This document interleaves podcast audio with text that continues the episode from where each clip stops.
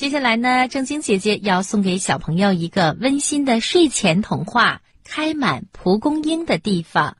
一朵小小的蒲公英，为了实现自己的美好心愿，它飘啊飘。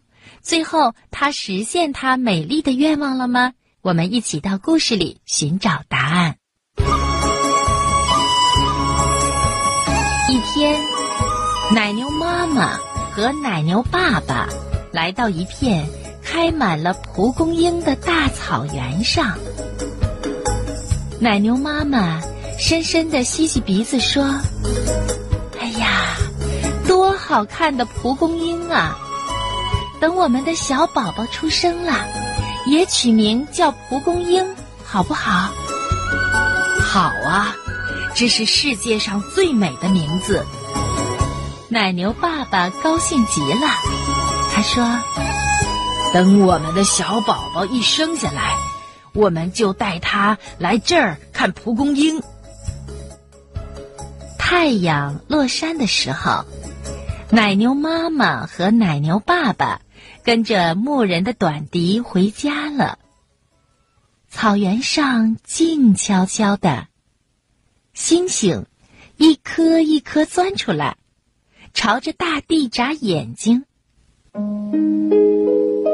一朵蒲公英独自坐在大树下，想着白天的事情。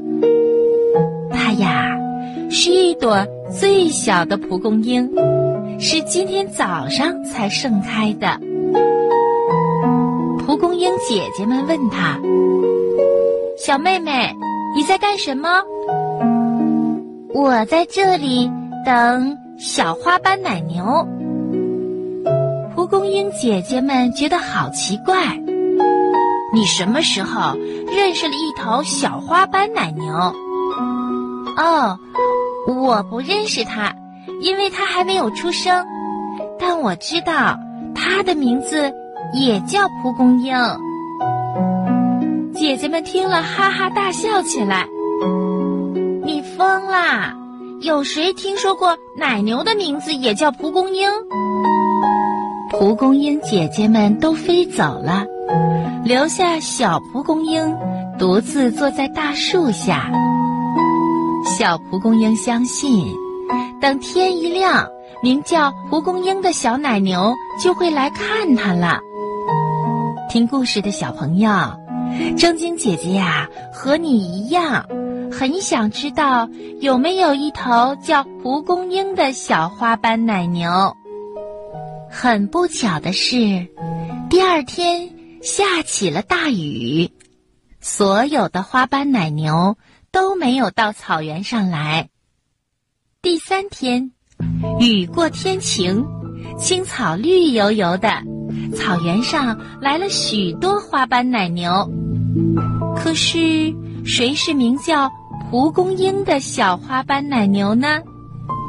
小蒲公英只好戴上它的花草帽，出门去打听。请问，你们谁是名叫蒲公英的小花斑奶牛？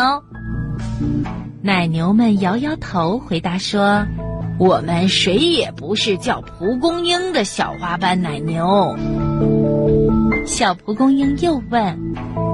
你们谁认识一头名叫蒲公英的小花斑奶牛吗？一头年纪最大的奶牛偏着脑袋看了看小蒲公英，说：“哦，我听说有一头小奶牛就叫这么个怪名字。哎呀，它是个可怜的小东西，一生下来腿就跛了，走路一瘸一拐的。”牧人把它扔到荒山里去了，谁让它叫这么个怪名字呢？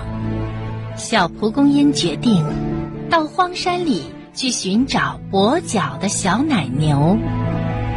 姐妹们都劝她：“别去了，傻妹妹，秋天就要到了，快准备好你的降落伞，和我们一起到远方更广阔的草原上去吧。”不，我要去找和我有同样名字的小奶牛。小蒲公英很坚决，它戴上花草帽，乘着降落伞，和姐姐们说过再见，就上路了。一阵大风吹过来，把小蒲公英的降落伞吹得东摇西晃。它撞在一棵大树结实的树干上，降落伞撞碎了，花草帽也被风吹走了。美丽的小蒲公英现在变得难看极了。但荒山上尽是石头，没有小溪可以让它照一照。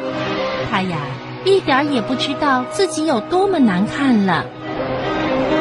一只小灰兔从山坡上经过，看到拼命往山坡上爬的小蒲公英，大吃一惊：“嗨，你这个小家伙，不待在草原上，跑到荒山上来干什么？”“我来找一头名叫蒲公英的小花斑奶牛。”“哦，你找那个可怜的小东西呀？”路还远着呢，我带你走吧。热心的小灰兔把小蒲公英带到了荒山的尽头。跛腿的小花斑奶牛正趴在乱石丛中，闷闷的叹着气。看到小花斑奶牛，小蒲公英非常高兴，它跑过去打招呼：“你好，名叫蒲公英的小花斑奶牛。”你是谁？你怎么知道我的名字？小花斑奶牛抬起眼睛，有气无力的问：“我是蒲公英。你就是蒲公英？”小花斑奶牛一听，更伤心了。妈妈告诉我，因为我长得像蒲公英一样漂亮，才给我取名叫蒲公英。可是你一点都不漂亮，你不漂亮，我也不漂亮。小蒲公英心里很难过，但他没有哭。他说：“对不起，小花斑奶牛，我不知道自己不漂亮，可我很想做你的朋友，和你在一起。”小蒲公英。就在荒山上住下来了。春天来临的时候，他有了很多很多的孩子，孩子们围着他热热闹闹的，把荒山都占满了。小花斑奶牛守在花丛边，惊奇地说：“小蒲公英，你瞧你自己多美呀！”小蒲公英说：“对不起，小花斑奶牛，我看不见我自己，可我能看见你。你瞧你，多美呀！”是啊，小花斑奶牛长高了，长壮实了，它身上的花斑像大朵大朵的蒲公英，它的皮肤像绸子一样闪闪发亮。除了腿有点跛，小花斑奶牛真算得上是一头最漂亮的奶牛呢。听故事的小朋友，正晶姐姐好喜欢小蒲公英和这头名叫蒲公英的花斑奶牛的故事，你呢？